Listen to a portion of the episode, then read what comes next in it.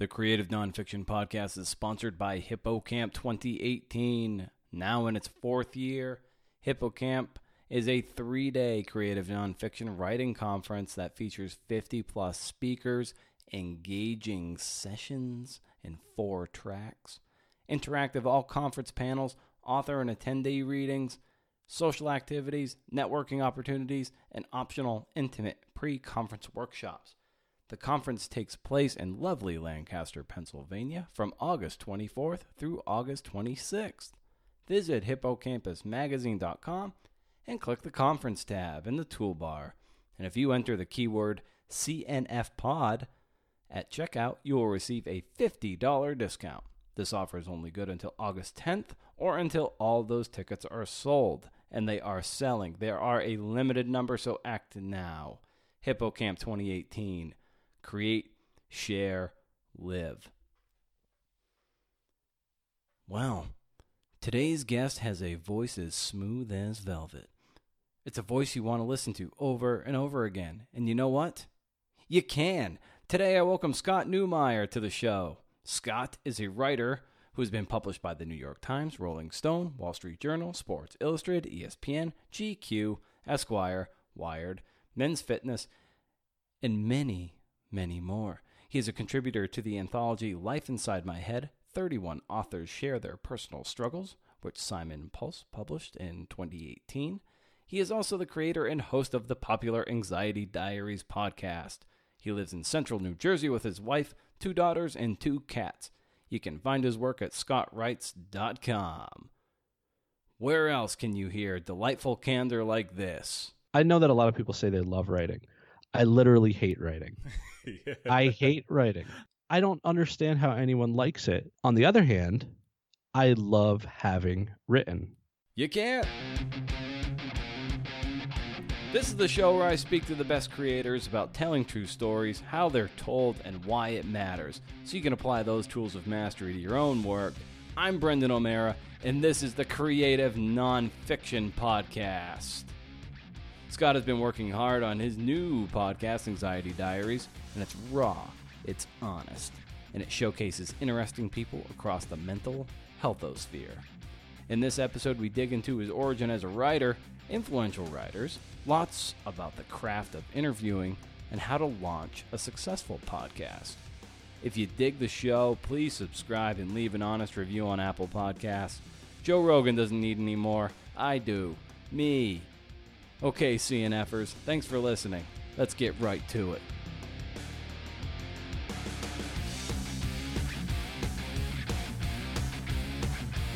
All right, so when I was a kid, books were big in our house, obviously. You know, we didn't have a ton of money when I was a kid, but the one thing my mom and my dad always said yes to were books, right? If we were at a store, you know, I had my He-Man and stuff like that, mm-hmm. but if if there was a new He-Man, there was a good chance I wasn't going to be able to get it but if there was a book, they would always say yes to a book. So I always grew up around books. I had books, so that was important for me. But it really never kind of the feeling of wanting to actually write never came over me until like maybe I don't know junior year of high school is when I started like I wrote an essay. I wrote an essay about my grandmother dying or something like that, and that was like that was like juice for the brain, man. Like I just mm-hmm. felt the the juice of actually writing that and then reading it in front of the class. It was difficult, but it was exciting. You know what I mean? And that was like that rush of getting that published piece kind of. So that's when I really kind of fell in love with with writing. But I went to college. I went to college to actually I started as a double major in psychology and criminal justice. Hmm. I was obsessed with the movie Silence of the Lambs and the books by Thomas Harris. So I wanted to be a criminal profiler like Clarice Starling. So I went there and then I started out in college and I realized very quickly that criminal justice is basically all politics and psychology is way too much biology. Right. So I came to the realization that what I love are stories. Like it's just the stories that I like. It's it's not you know, I don't really want to do it. I just want to read about it. So I did that and I started writing short stories and things like that. Took tons of writing classes in in all of those respects. And then after I finished college, I was still doing this stuff on my own, right? Uh, I was still writing fiction, mostly fiction at the time, and I went out and I went back to my job that I had before college, when while I was in college, and it was just working, you know, in pharmaceuticals. It was nothing exciting, and I finally got out of there, and then ever since I was a senior in high school, I had been writing DVD reviews for an online site. At the time, it was called DVDangle.com, and that folded. And then I went over to another site called DVDtalk.com, and I was writing DVD reviews there. You know, you weren't getting paid; you were just getting DVDs in return for your reviews. Mm. So this is 1998, 1999, and I was doing that, and that kind of got me into the job that I did for about eight years after that. My editor at the time knew the PR people that he was working with that would get him the DVDs to review for the site. They he knew that they were looking for somebody. So I came and I started working with them. And I did publicity for home entertainment clients for about 8 years. And towards the end of that, I started doing some freelance writing, you know, never about the stuff that we were covering, obviously, because I wanted to keep those two very separate, no conflict of interest or anything. Right. I started writing and I started writing more and more. And every single time that I would get a new outlet, it would go into my signature of my email, right? So by the time I had ended up parting ways with them, I had all of these outlets in my signature because it's like a snowball. You know, you get one outlet and then the next one sees it when you start pitching them. And then the next one and the next one and the next one. And before you know it you've got bylines at gq.com details.com you know esquire.com new york times all these places. So the more you do the more the much more apt you are to get an assignment. Mm-hmm. so i did that and then i finally just kind of leapt into doing editorial. And that's what i did for about three years um, and now I'm back and my editorial work goes toward, towards my podcast. I'm doing publicity stuff. I'm doing social for our clients back with the company I was with um, for about eight years and working with an agent on some book projects and other things. So wow. it's a very exciting time, man. It's kind of, this is just kind of my life. I go through this phase where, you know, I really focus heavily on something, see as far as I could take it, and then move on to whatever the next logical step is. But the through line has always been stories. Right. No matter what I've done, it's always been stories and writing. Yeah, and uh, I believe at the this current recording, it was uh, two episodes of your podcast ago where you talked about five things that you do to sort of get back on the rails or recover from a bad day.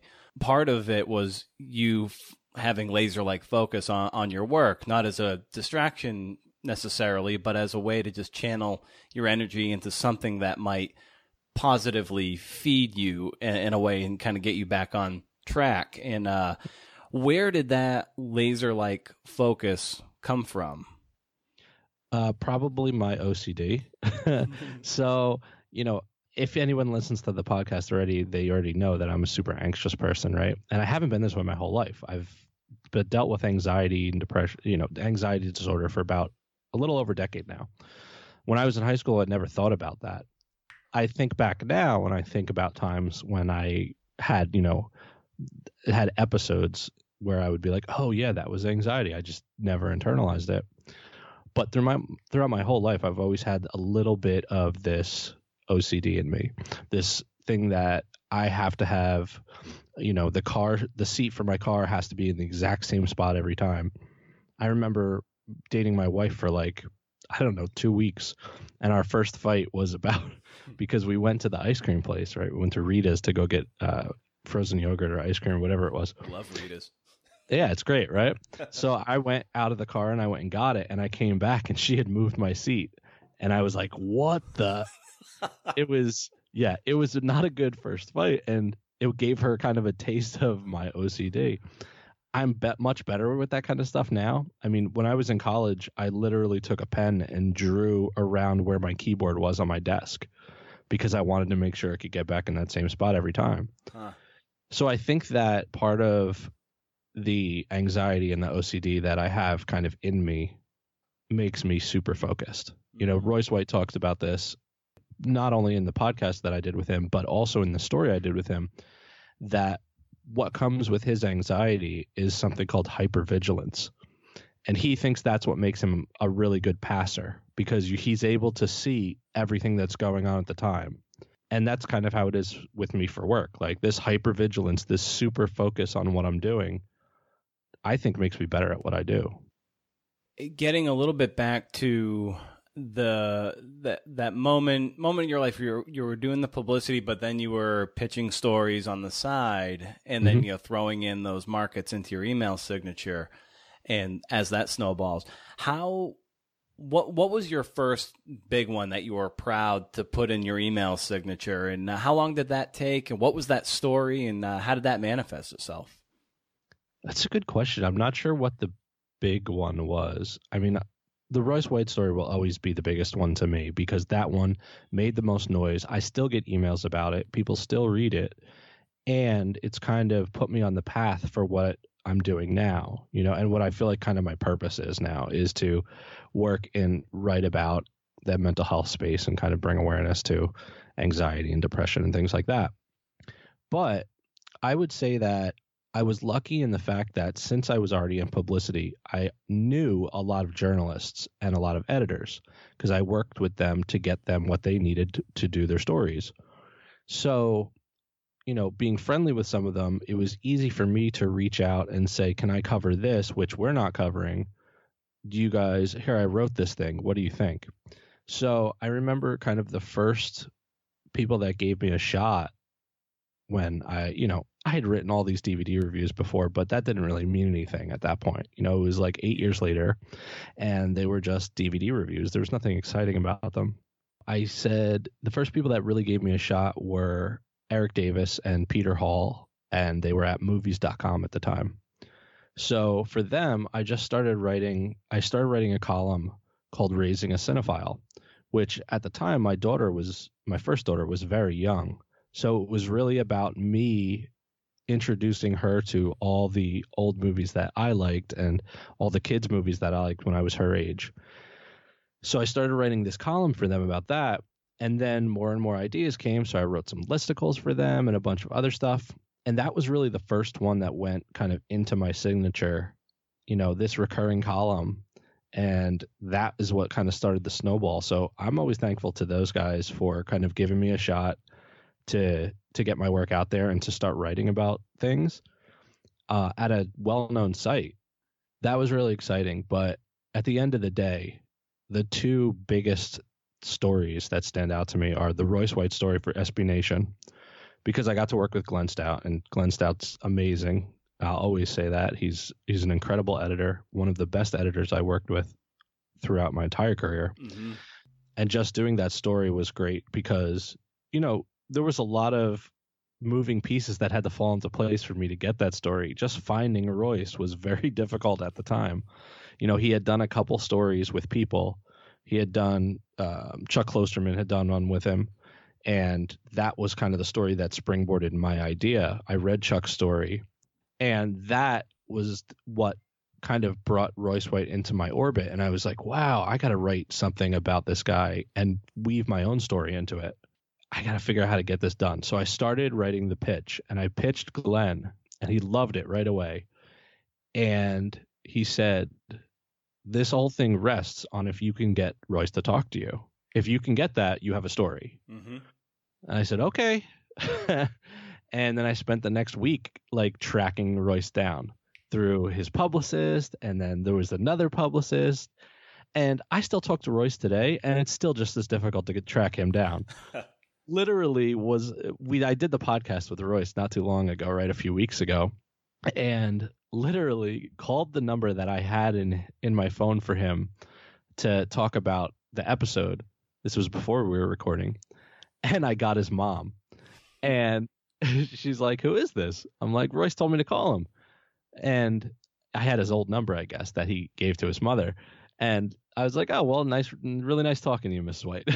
so it's it's he's a difficult dude to track down. But back then, I had to jump through hoops just trying to find somebody that you know was still in contact with him and could get me on the phone with him. And then it just worked out. So I got really really lucky. How were you able to convince Royce that your story was a little different than the one Chuck did, and um, get him on board so you could write the story you wanted to write? I think that the thing that that immediately got to Royce was the fact that I was very open about the fact that I also dealt with anxiety. You know, the story was literally this is from the very beginning. I had never changed. Was it was called I am Royce White. Mm-hmm. You know, kind of me putting myself in his shoes. And I think that when he first heard that I was, you know, I had some good credits at the time. I had landed a couple good places. I think I was writing for Complex and a couple other places at the time. So I had the credentials, but then he also heard that I was an anxious dude and I dealt with anxiety and I anxiety disorder and I wanted to bring kind of light to it and tell his side of the story because at the time he was getting a lot of heat. You know, there was a lot of people out there saying, well, he's just being a prima donna or he's being a baby and stuff like that. And I wanted to tell the story of this is what it's actually like to live and work with anxiety disorder. And I think he really gravitated towards that. So once I got to him, it was no problem. Like I knew the first time I talked to him that he was going to be on board for it. And, uh, and like I said, we still talk today. So mm-hmm. he understands where I'm coming from. And I think I understand where he's coming from in a lot of ways. Yeah, you were probably the only or one of the few who are actually speaking his vocabulary for this. And the best thing you could do with a guy like Royce is to let him talk. He has a lot to say and he has a lot of interesting things to say about different things, different subjects. So you ask him questions and you let him talk. Mm-hmm. And uh, he tell you know he tells the story himself really well. That's something I've I've noticed by listening to your show uh, and your skill as an interviewer. You have a really uh, a great skill that I you know I listen to a lot of interview podcasts just as a way of me like just taking notes and kind of being a student of asking questions and interviewing and you're one of the best because you're not I, I'm proving proving my point of the people I don't like. I'm being very long winded. You're not very long winded. You you set it up well. You ask the question, then you get out of the way. There's no post amble, as I like to call it. Some people ask a question, then there's all these post amble, and um, yeah. I wonder how did, how did you learn and hone that skill so you could go to Royce, ask the question, and then get out of the way so he can tell the story? It took me a while. I mean, I had a lot of advantages when I started really going into writing, really concentrating on it because not only was I a publicist, but I had, you know, I had sat in on plenty of interviews with people as a publicist. So we would set up the interview and then I would listen in and connect you know our clients with the journalists. So i would get to hear all these different journalists asking questions in their own way and doing things like that. So there was several years of me listening to interviews you know so i would get the kind of that perspective.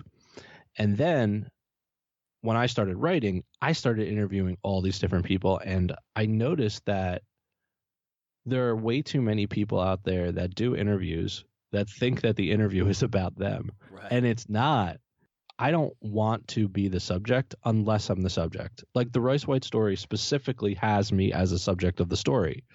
So I felt a little bit more able to put myself in there and not worry as much about it. But when I'm interviewing a celebrity or a famous person, nobody cares what I think. They want to just hear the answer. So you ask the question, then you listen the the one of the most powerful things in the world is listening, and I learned this probably all the way back from a boss of mine when I was you know 16 years old. Um, my best friend's dad hired me at the pharmaceutical company, and I learned a ton of things from him. But one of the main things I learned from him was to be quiet. Mm-hmm. He's a very very loud guy. Like he's boisterous and loud, and you know he'll yell and when we were kids, the way he would call us in was he would literally whistle, and you'd hear him all the way down the street, right? and that that's how we knew it was time to come home. But as a boss, he said you have to not talk so much when you're in a meeting. You know, I was a buyer at the time, so I had to negotiate prices. I had to negotiate deals for us to get the best price. And one of the best ways to do that is to just be a little bit uncomfortable. Sit there and just don't say anything and watch how quickly people start to tell you things that they don't realize they're telling you or fall into deals that they don't realize they're you know they're they're giving you a better deal than they might have because they're awkward. Uh-huh. most people don't understand how you know how to deal with that awkward silence. So for me i found that the best way to get really good answers is one to come up with great questions questions that they may not have been asked before. You know, listen, I I interviewed Kathy Bates, I've interviewed Mel Brooks. These people have been interviewed so many times, right? right? Literally probably thousands of times in their careers. What am I going to ask them that's that's different? You know, they get the same questions all the time. So my goal is always to come up with a question they may not have heard before or an interesting take on that question and then once I ask the question, shut up and let them talk. Yeah. Just let them talk. You know, let them get out whatever they need to get out and give them an extra beat at the end. Because one, they may have something else to say. Two, they may try to fill that awkward silence with something that's really interesting. And three, nobody cares what I'm going to say anyway. right. So just let them talk. And that's kind of been my philosophy since then you know, I don't do as much writing now. I don't do as much journalism as I had before, at least not at the very moment, right? Uh, I've I went through a kind of a weird last three years to be the place I am now. And one of the reasons I started the podcast was to be able to interview people and talk again because that was what I missed most about writing. Um, you know, I was editing for the past two years and I wasn't really writing anything. And the main thing I missed was talking to people, interviewing people and the podcast allows me to do that. Now I've just talked a lot, but usually my goal. When you're the my, subject. So yeah, I'm fine. the subject here, so I guess it's okay. When it's my podcast, I really do try to just get out of the way and let the people shine because that's what people are there to listen to. They're not there to hear me, unless it's me doing a solo episode. Right, right. And when you were you know, developing that skill and that eavesdropping on certain journalists and noticing who was good and who was bad, and then even stepping more into the the recorded limelight of having your own podcast, who did you look to to model your interviewing style? And after so it it resonated with your taste and subsequently you know you you know your listeners would come be along for it. I mean, the the right answer would be like Terry Gross, right? Everybody's like, that's who you should say. And while I do appreciate her and I like her, I like her style, the person that probably comes to mind is Howard Stern. Mm-hmm. Um, and not because I, you know, I agree with or appreciate everything that he's done or or does, but the way he interviews people is brilliant. Um, and he does kind of exactly what I said is just let them tell their story and give them the space. He sets them up in a way where he'll ask a question that sets them up to say something interesting. You know? So that's the person that when I was I don't listen to him anymore honestly because I don't have Sirius and I just I don't have time. I'd rather listen to podcasts right now. Mm-hmm. Um, but I grew up listening to him and just the way he would talk to people just seemed like he was just sitting down chatting with like a buddy and that felt like a good way for me to approach interviewing at first. So that was that was kind of i guess my model was was howard stern's method of interviewing. Was there a specific length to his question that you think worked best? Did, did he get out of the way quickly or was there a big like you were saying a big setup to let them go? Uh, did what did you notice most about that? In my experience it was the way he made them feel comfortable. And that's something that I've always tried to do because a lot of times when you deal with celebrities or uh, actors or actresses, they do not have a lot of time. You know, you'll get 15, 20 minutes max if you're doing a phoner with somebody. If you're doing a big profile, you go sit at their house for a day or whatever. But most of the time, when you're just doing a small story, you get 15 to 20 minutes max. You need to get in there, immediately establish a rapport with someone that you don't know, and they don't know you at all. All they know of you is that you're a journalist and they've talked to a million journalists and they expect to get 50 of the same questions. So you not only do you have to immediately just create a rapport with someone, but then you have to use that and kind of just try to be I don't want to say charming. Charming's not the right word, but use that rapport that you've created in the first 2-3 minutes of that call at most to be able to make them feel comfortable because when they feel comfortable, that's when they're going to be fun, they're going to be gracious, they're going to talk to you. And I think that's what I got most from him was just he just made people feel comfortable. You know, even when he was making them feel uncomfortable because of the antics on the show, they still felt like they were kind of in a safe space being with a, a guy who just seems like another normal guy. You know, so that was always my tactic when I would get on these interviews with people was immediately try to ingratiate myself with them, not in a sleazy way. Like I don't want to lie to anybody. If I don't like their work, I'm not obviously one, I probably wouldn't be interviewing them anyway. Because I always try to stick to things that I feel good about. Like there's no reason for me to do a teardown. I'm never interested in teardowns. Mm-hmm. I would rather tell you about something I like than spend time wasting wasting my time talking about something I hate. So I would tell them, you know, either about a project that I loved or a very interesting project that most people don't talk about. Like I believe for instance, I once interviewed Cloris Leachman and most of the interview was about this one silly TV movie that was just like no one has probably asked her about this TV movie in 30 years. And I love this TV TV movie. So immediately me telling her that kind of put her in my court. Like she was like, "Oh, this kid not only does he know his stuff, but he's also interested in my entire career." That's a good way to establish that rapport. So that's what I always tried to do. And I think that's even right now still I that's what I try to do you know make make people feel comfortable and make them understand that they're the subject of this story because they're an interesting person much more interesting than me and how does your style change when you know you've got say just 15 minutes and maybe they're a bit long-winded versus a longer form interview when you can have some throat clearing and yeah. uh, and and you can have that leeway it's difficult especially because when you have that 15 20 minutes with somebody a lot of times too you need to focus on whatever they're promoting you know or whatever you're writing about because that's usually the subject of your story you know nobody's writing about i don't know nobody's writing about kevin bacon when he doesn't have anything coming out because he's just being kevin bacon. He's just being a normal human dude. But if kevin bacon has a movie coming out now you're going to talk to him about that movie.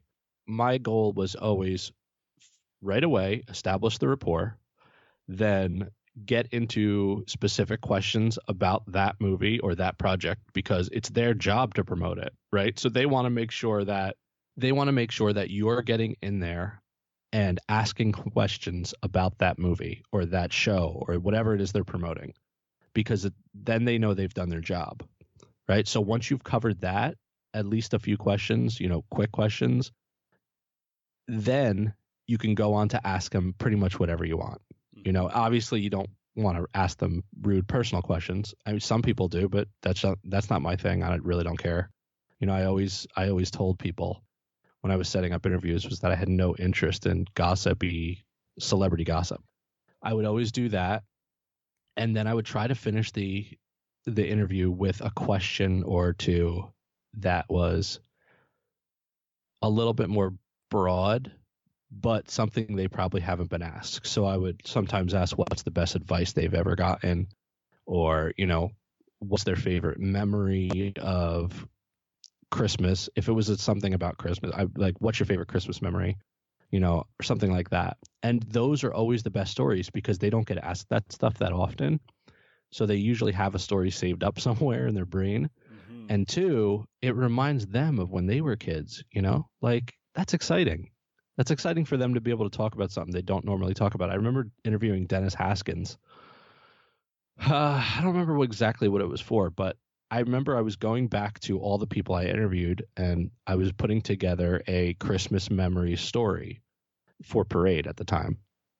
So I would go back to them and I would be like, I just need like a quick anecdote. And that set him off on like a 20 minute Christmas story, which was fantastic. And then afterwards he emails me pictures from it when he was a kid playing with trains in his basement. You know, so it's a chance for them to talk about something they don't usually talk about, which is exciting for them. That was always kind of the way I walked myself through interviews. you know, if you're talking about how to kind of move on if someone's rambling, it's a lot more difficult. And sometimes you can approach it in like a soft way. You can try to like just pivot out of it.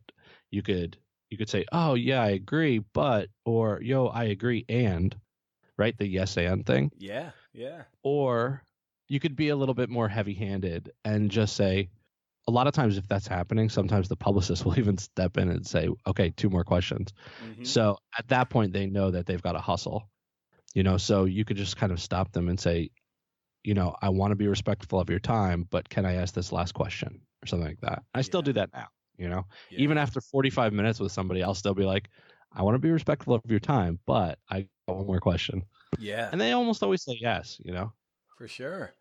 And when you were starting or wanted to step onto that ledge and start your own podcast, which ones had you been listening to that you're like, oh, that those are probably good ones to kind of model mine after in my own niche.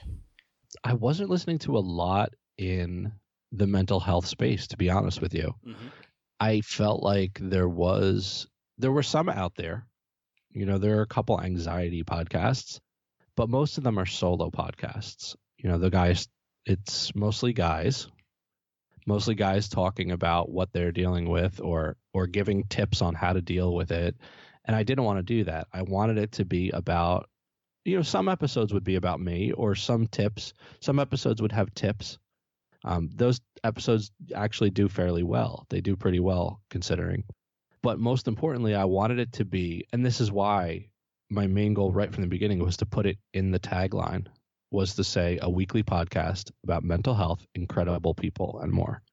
The most important thing to me was incredible people. I wanted to make this show about people that could come and talk about what they're experts about, you know, or what they're experts on, discuss those topics, talk about themselves, because they're much more interesting than I am. You know, these are the interesting people, and I wanted to focus on them. So I would say that it wasn't really in the mental health space. The the podcast that I really I really loved and listened to a lot were This American Life, obviously. That's you know, that was the one that always gets me. The I mean, they could tell the craziest story. Like the one story that always comes to mind for me was the one about um bunghole, pig bunghole, where they I don't remember who the who the who the um, journalist was, but they went and basically wanted to see if they could tell the difference between real calamari and pig bunghole. I don't remember what episode it is, but it's a great episode. I listened to all the other popular ones like Serial, and but that was probably the biggest one. I just loved. I, Ira Glass is a genius. You know, like the way he handles interviews, the way he talks to people. That's another one that I modeled myself after. I think I tried to at least was was that. And outside of podcasts, I think that a big influence on me was documentaries. Obviously, you know, I worked in film. I, I'm working in film now as a publicist, you know, mostly doing social now, but cinema, TV, that's like my bread and butter, right? If you go in my basement, all the all the walls are lined with DVDs. So documentary for me was huge. Like, you know, Werner Herzog, Errol Morris. Errol Morris to me is like like the pinnacle of interviewers, you know, Mhm. uh, documentarians. So things like Thin Blue Line, stuff like that really had an influence on me in a way that you could take a subject, get an answer, and shape it through editing or asking the right questions. Shape it in a way that makes their answer not only interesting, but even more interesting than it would have been if you just sat there and listened to them tell it. So I love I love documentaries, man. That's like I that's great to me. I love Yeah. that kind of stuff. I have a love hate relationship with Netflix right now because of documentaries. Some I mean I'm glad they're there and they put out these great documentaries, but I also hate the fact that they're putting out documentaries that seem like they're from people who are documentarians and they're really just people like advertising something. yeah. Yeah, and pe- and the thing that's scary is that people that don't realize that Like a lot of these food documentaries that are out there, if you look at the, like the production credits, you'll see that it's like a lobbyist or it's like a food group lobby making this film. And people don't look at that kind of stuff when they see it on, on Netflix. They're just watching it, and then of, of course, right, uh, they're believing it. Yeah, So, that's it's like if you like Jiro Dreams of Sushi, you'll like this, and then you don't realize that Exactly. Yeah. They're selling you something, you know? What's interesting about the the inspirations that you've noted is that the the way that those are structured and the way the interviews inform those shows is that mostly in Ira's Ira Glass is eh, is this is like his true genius really is that they they're the way they interview is they get the person to talk in terms of narrative and scenes Yeah. and that's that's it and, and they get them talking in story and then they're able to shape that into a larger narrative so i think that's as a storyteller i'm sure that's what's really resonating with you is that they're building these story blocks through the course of a compelling interview Yeah, absolutely. I mean, you know, I didn't I didn't read a ton of nonfiction when I was younger. I was really a fiction guy, you know. I went to college and I was writing short stories thinking I was like Raymond Carver. Hmm. I would write stories that literally would literally would kind of just mirror Carver. Everyone does this, right? Every writer does this at some point. But I would just mirror Carver in my own way and think it was brilliant when it really wasn't brilliant. It wasn't very good. But, you know, I read fiction over and over and over again. And it wasn't until like the past decade or so that I really started focusing on nonfiction more and journalism. But there was always documentaries there and always storytelling in some way that was interesting. in the mimicry of of carver how did you eventually develop your own voice as a writer That's a good question.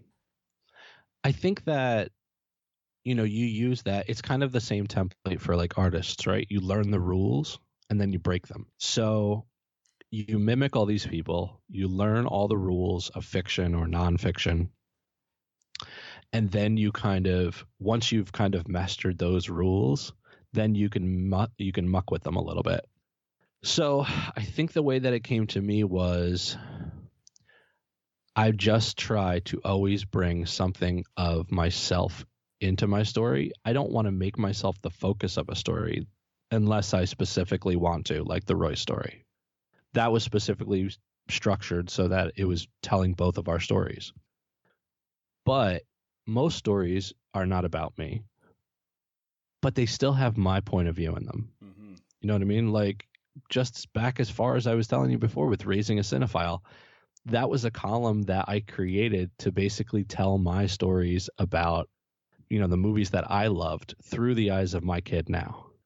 I think that the thing that separates what I do from what somebody else might do is that I always try to take a little bit of me, even if it's so subtle that like the normal person wouldn't see it when they're reading that little bit of that that me, that little bit of me is still in the story in some way. And when you were developing this voice and hanging up your own shingle, so to speak, um, of course, being in this line of work is stressful. Sometimes you don't. You know, there's delayed payment. You don't know when your check is going to come. It, it might never come, and there's all that fighting and infighting. Um, how did like in the midst of any self doubt and anxiety that you were experiencing just from the work itself? how did uh like who might have been like that that gentle hand on the soldier uh shoulder uh who was that person and maybe who gave you the permission to keep going when things were bleak I'm too much of an anxious person to ever you know, I've said this a couple times in the past. I could have easily gone full-time freelance and probably done okay. You know, and there was a few times where I was close to doing that. But I'm way too anxious of a person to not have a steady paycheck. right of a full time job. So luckily for me, I've always had a full time job, and then I do all of my writing on the weekends and nights. Mm-hmm. Um, so I just work really, really hard. You know what I mean? Like Yeah.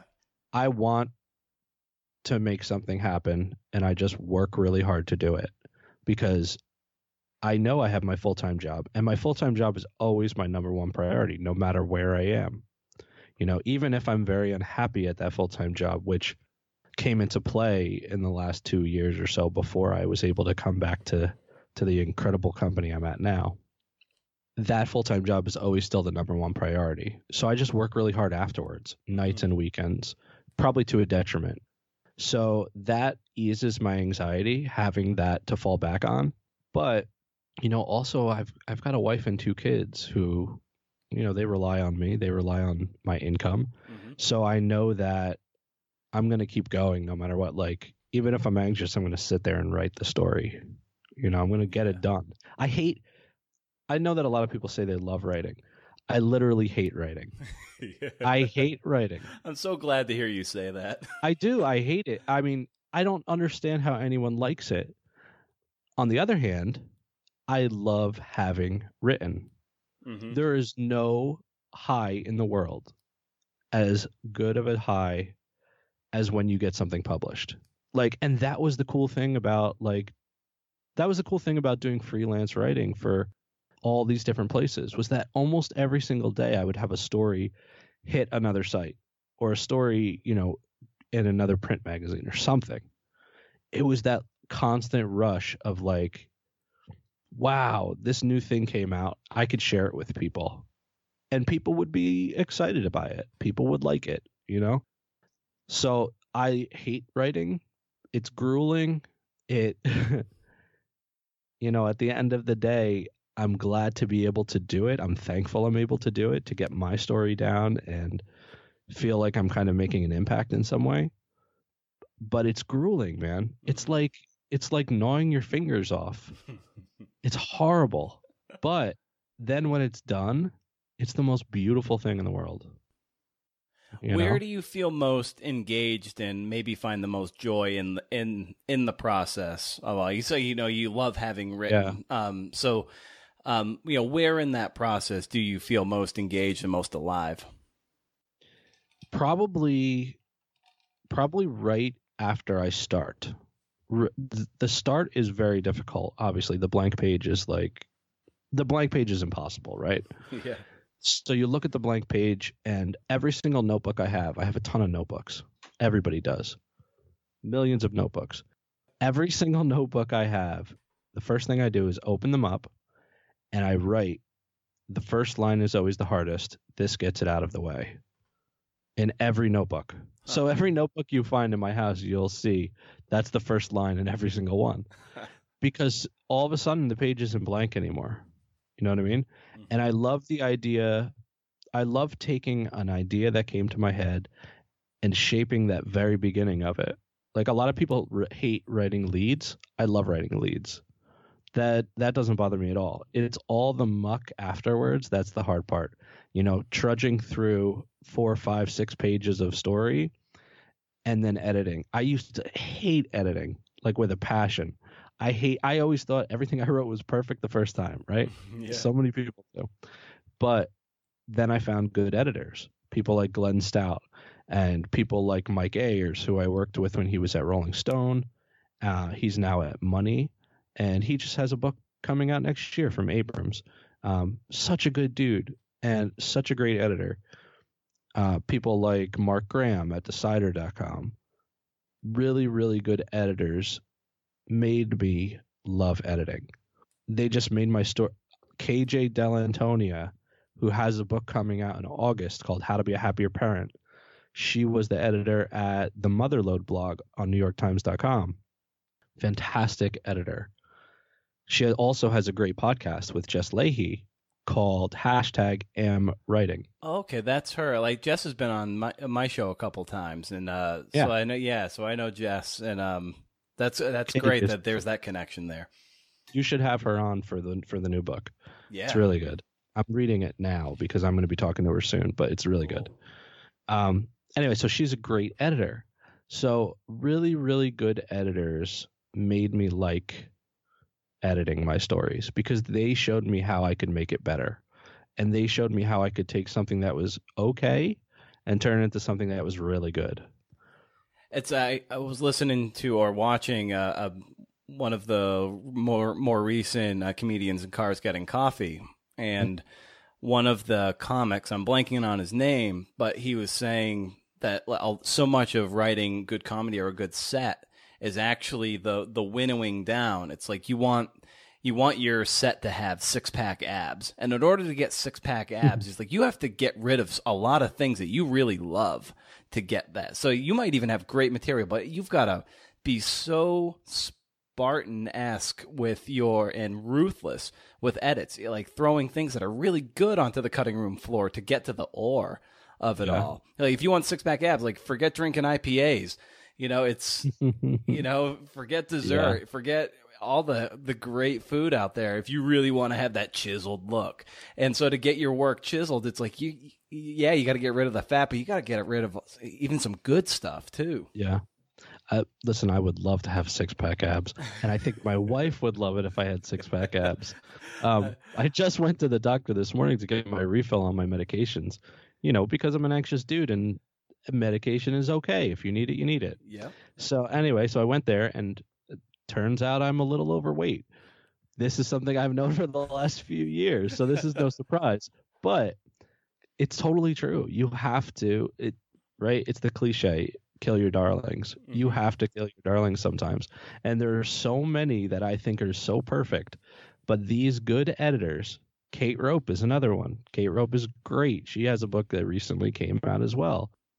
Fantastic editor. They just pushed me in the right direction to say, you don't need this. It's okay to let that piece go. And it's better. So you know what else? Honestly, this is a weird connection, but I'm a huge horror movie buff. Like, there's two loves that I have when it comes to cinema and TV, and that's horror and animation.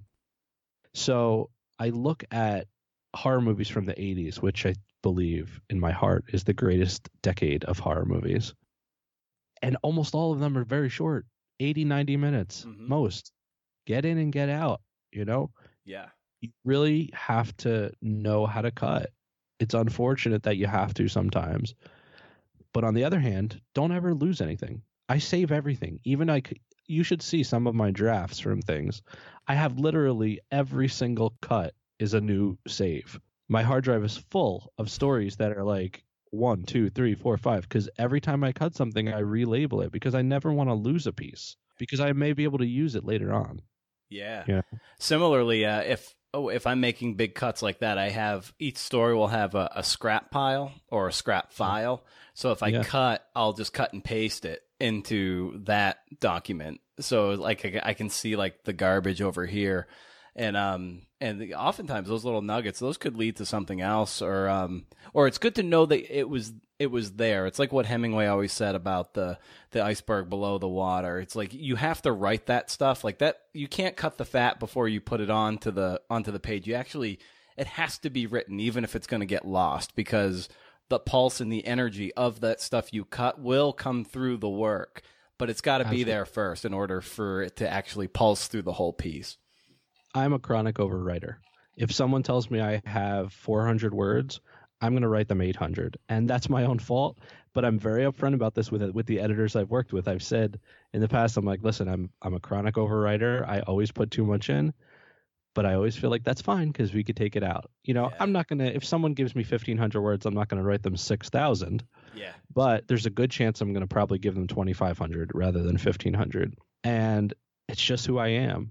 You know but I'm never going to lose those other thousand. They're always going to be there somewhere in case I need them later on. Yeah. So.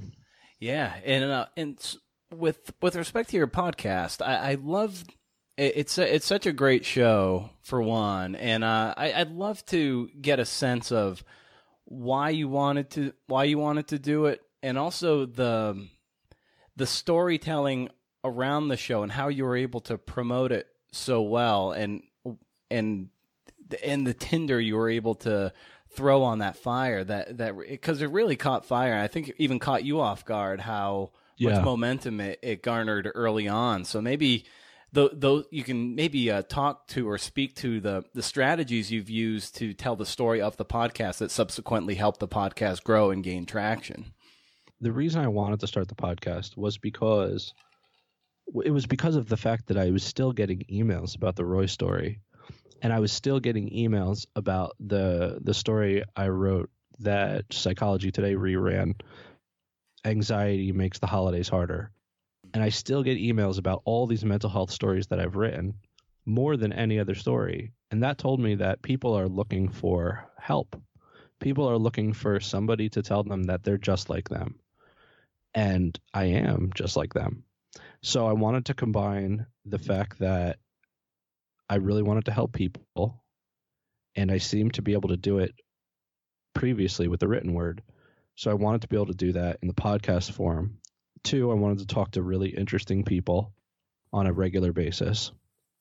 And three, I wanted to be able to use my ability to kind of just put myself out there and share. I've always been an oversharer. I just I really never care what people think, to be honest. so I've always kind of been very open about talking about whatever I'm going through or whatever, you know, whatever bothers me. I don't care what people think at all. I wanted to be able to put that in as well and then right away I knew that I wanted the tagline. I knew what the, the name of the podcast would be. I knew the tagline, and then I knew I needed to get good branding. So I did all this ahead of time.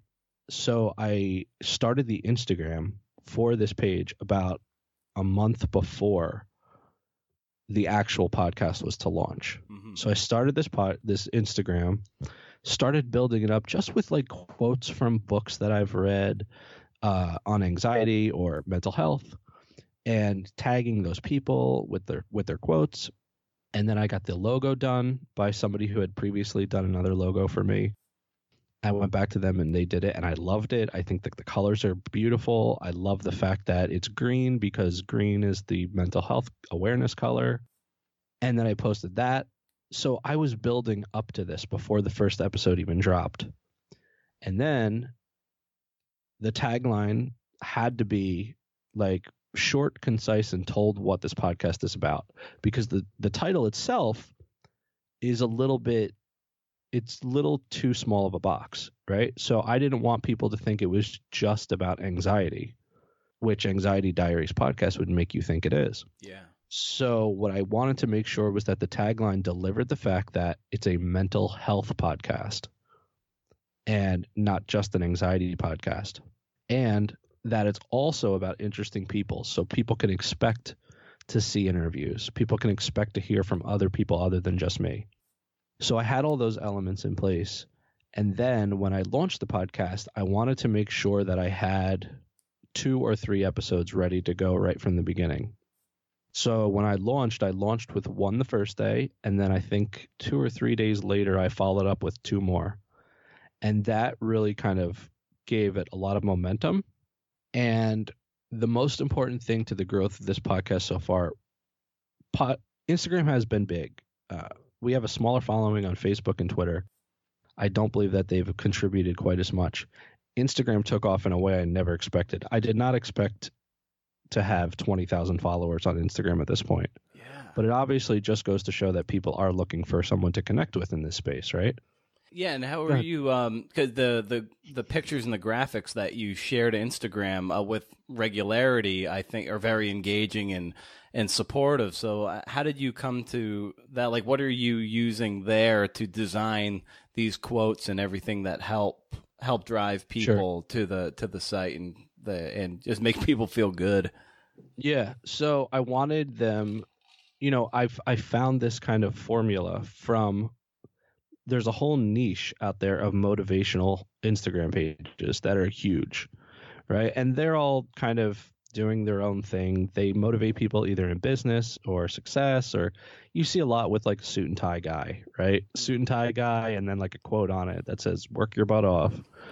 And those are cool. That's that's fine if that's what your niche is. But I wanted it to be something specifically related to mental health, and I wanted it to be the, I wanted the photos to be different than that. I didn't want them to be just people in suits or successful people. I wanted them to be beautiful photos. And luckily, there are a lot of royalty free, royalty free, beautiful photos out there. Mm-hmm. So I'm very well versed in Photoshop, like extremely well versed. And you would think that would be my go to to create them. And that was what I started with. But then I discovered a couple other apps that make it so much easier. um, Adobe has one that is not only on the web, but it's also a mobile app. It's called Adobe Spark. And they have a video and a photo app, one and the other. I don't use the video one, but the photo one is great. It makes it super easy to put text on photos, to go through the royalty free library that they use from Unsplash and Pixabay and you know other places like that. Find the photo you need that's already telling you it's royalty free, so you can use it, uh, or Creative Commons or whatever it is. You know your mileage may vary, so you want to check to make sure you're using the right stuff. Mm-hmm. But that, and then just a combination of like other apps if I need things tweaked here and there. But that's the main one that I use. Um, I've been using the Over app quite a bit lately, O V E R. Mm-hmm. And that app's really good. It has the same kind of group of royalty free photos you can use, but it also, there's like a pay service for that if you want to use some of their fonts and upload your own fonts and all this stuff. And I already pay for Adobe because I pay for Photoshop every month, you know? Yeah. So it's much easier for me to use that. But that's how I make the images. And I really just want to I really just want to make people realize that one, they're not alone, and two, that it's okay to feel the way they feel. And three, that it's okay to be positive. Like I'm not trying to, you know, positive somebody into feeling better because that's not how it works. Like I don't I don't think I'm going to fix anybody with these images, right? But I can tell you this. Since I started posting these images, uh, I've been doing a little bit less the past week or two, right? I've slowed down a little bit. But for the first 3 months or so, it was two posts per day at least 7 days a week. Every day. So people knew it was consistent. They knew when to come back for images. It was always showing up on their feed. And two, I've started feeling more positive. Mm, Create yeah. just creating these images. You know, I've told this story a bunch of times now about the the smile experiment. You know, back in the 70s they they took people and they were seeing what made them happier. It was a big huge experiment. I've talked about this before. But they put a pencil in their mouth. Like you put a pencil sideways in your mouth and it makes you naturally smile. And physiologically, those people started feeling happier. Their endorphins went up. And that's just because they were smiling, whether they wanted to or not, just because the pencil was in their mouth. Mm. So for me, these are like that pencil. Just the creation of these images, the posting of these images. And I think on the other end, the people seeing these images every day just makes them feel better. Right. At least it makes me feel better. And, you know, if that's enough for me. Yeah. Oh. Well, they make me feel better too. I love it. I'm like, this is cool. I'm like, Scott's in my corner. yeah. And you know what? They're really shareable. Like people love them because I, I'll tell you what, they get so many saves. And that's probably why the page grew as big as it did, as fast as it did. Because obviously we all know Instagram, when you get likes and comments, they they send your picture out to more people in your feed. You know, the reach goes up. hmm And I also believe that they heavily take into account saves, the little bookmark. And these things are tailor made for that. Like, you know, you see this, do you want to save it? Because it's not a specific person. As you, you've probably noticed over the past month or so, I've really started to focus just on silhouettes. And almost every picture is a silhouette. And that's because, one, I don't want it to be, it's like if you put a famous actor in like a cameo. You know what I mean? You don't want them, you don't want that actor to overshine, kind of, Yeah. by by people saying, "Oh, that's you know Dan Aykroyd or somebody like that." I want it to be kind of faceless. I want these people to that are reading this to be able to put themselves in the place of these silhouettes. So that's kind of the approach I've taken, and it's done pretty well. Yeah. so And how have you processed how quickly the podcast is, has galvanized and rallied uh, a a subset of of people? And uh, as I, you know, I'm sure some people would feel overwhelmed by it, and all of a sudden you start feeling the weight of that audience. You know, it wasn't very gradual. It really, Yeah. it kind of you had a hockey stick moment very early. So. how have you internally processed that as you've gone forward? I don't know if I have. It's it's it is difficult. It is difficult, and I've talked about this in previous episodes. I think a little bit. Um, the episode with Bailey, who has hundred thousand followers on Instagram at at Anxiety Support. That in that episode with her, we both kind of talked about it a little bit. Is that there is a lot of pressure. Like once you start getting people DMing you all day, asking for help or asking questions, it does make it hard because you want to Uh, just being the person you are, you want to help every single one. Yeah. You want to answer every single question. And that's not easy. So there is, you know, there is a, a, a bit of guilt sometimes in that. I didn't expect the, the podcast to do as well as it did. I thought it would do well. I thought it would do okay, but I did not expect it to take off the way it did. And I do have to say that a lot of the credit for the way, not not necessarily the Instagram, but the podcast itself. A lot of the credit for how much traction the podcast has gotten since it launched in April has to go to my guests because they've all been really, really cool and really, really good about sharing, um, sharing their episodes, and that brings in new people every single time. The mm-hmm. biggest number one contributor to the growth of the podcast was having Sarah Wilson on the podcast. Sarah Wilson, the author of First We Make the Beast Beautiful, she she shared uh, the podcast on her Instagram page when it went up, and the next two days were like 2,000 download days, 2,000 downloads each for those two days. Wow.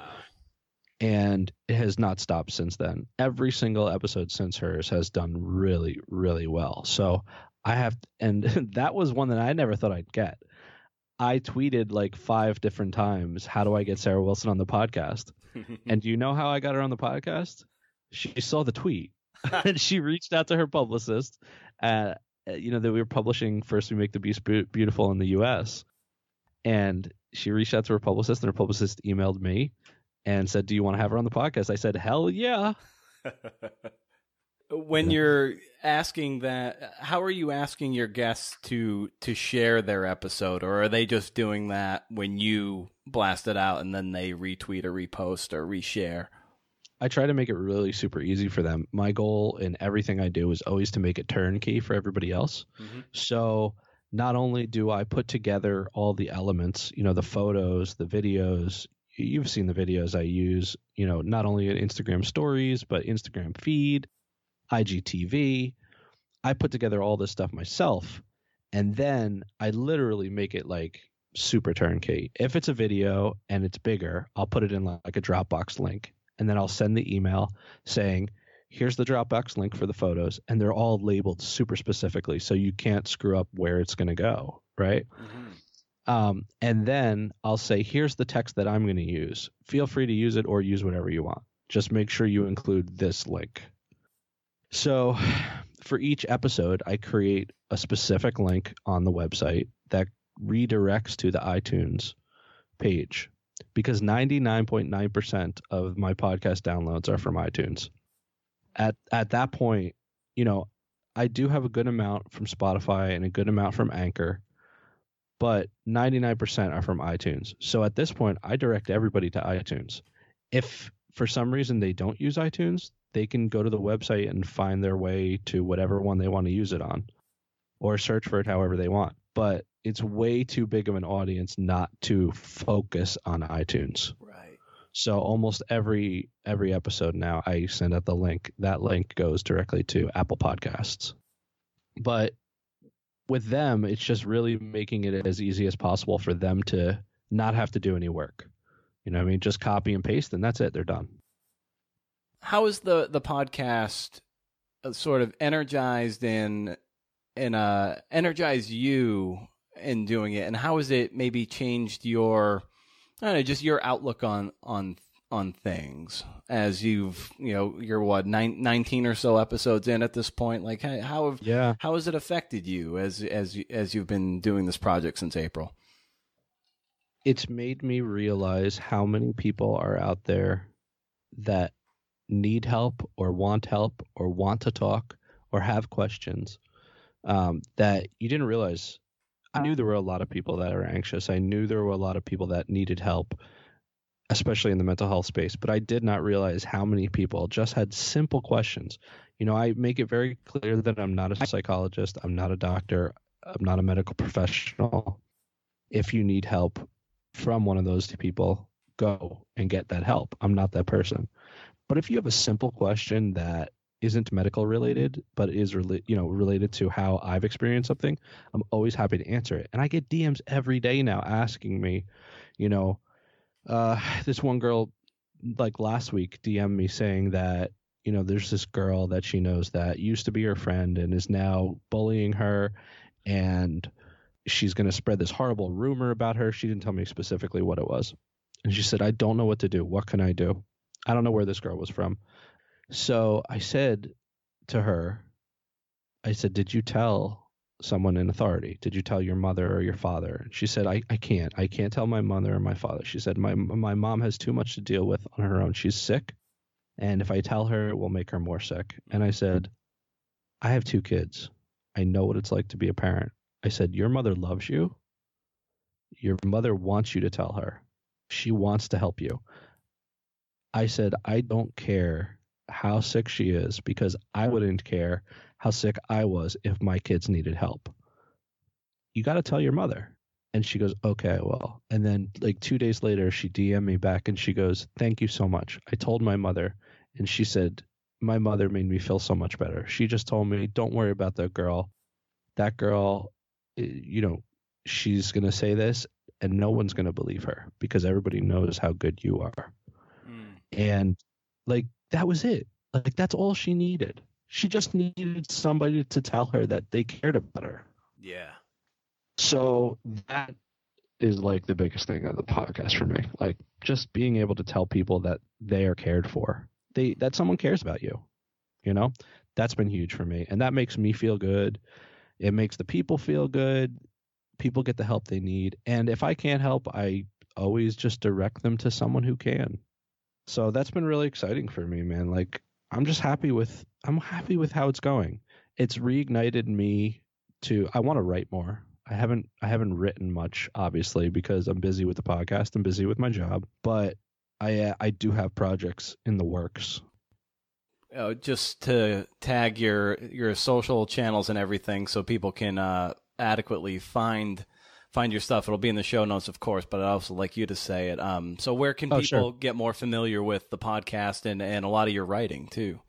Sure. Uh, you can find all of my all of my writing. I used to have a website, uh, scottwrites.com. Uh, you can get there at scottwrites.com or scottneumyer.com, either way, or just Google me. Um, but that all redirects to Contently now, which is just links to all my old stories that I've had written with you know the major stories up top, the New York Times story, the the Royce White story, all that kind of stuff. Uh, the podcast is you can get there from www.anxietydiariespodcast.com or www.imsoanxious.com. And there are links to listen to it anywhere pretty much you can get a podcast Google Podcasts, Apple Podcasts, Spotify, it's available wherever you get your podcasts. Um, we're on social media. We're on Instagram at Anxiety Diaries Podcast. Uh, links to all this stuff is on the website. But yeah, you could find me pretty much anywhere. If you Google me, you'll probably get about 18 pages worth of stuff. Don't go too deep. You never know what's there. right. Fantastic. Well, Scott, you're doing amazing work. Your writing has always been great, and then what you're doing with the podcast is it's a great, uh, structurally great podcast, and the content is is fantastic too, and and it's a great public service too. So thank you so much for your work, and uh, we'll have to have another round two some at some point in the future. Thank you, man. I truly appreciate that. I've I've been listening to your podcast since the very beginning. Um, you know, you and long form podcast and am writing. You guys were like the main writing podcast I was listening to, and it's really cool to be on. So I appreciate it. Uh, and yeah, I'll come back. Sure, we'll talk about woodworking at one point. Fantastic, awesome. Well, that that means a lot, and uh, keep doing what you're doing, man. Uh, and thanks so much for coming on the show. Thank you, I appreciate it. All right, talk to you later, Scott. Later, man. Bye. Bye. Thanks for listening, CNF buddies. Thanks again to Hippocamp 2018 for the support. Be sure to use that CNF Pod coupon code to save $50 on your registration fee. Stop procrastinating. Stop doing what you do and register. Head over to BrendanO'Meara.com for show notes and to sign up for my monthly reading list newsletter. Four books and what you might have missed from the world of the podcast. Once a month, no spam, can't beat it. Again, if you leave a review on Apple Podcasts, I will kindly and honestly edit a piece of your writing of up to 2,000 words because we don't get better unless it's honest feedback. Just send me a screenshot and I will coach up your writing. Like I said, up to 2,000 words, that's only fair. I dig this groovy tune. So I'll see you next week right here. See ya!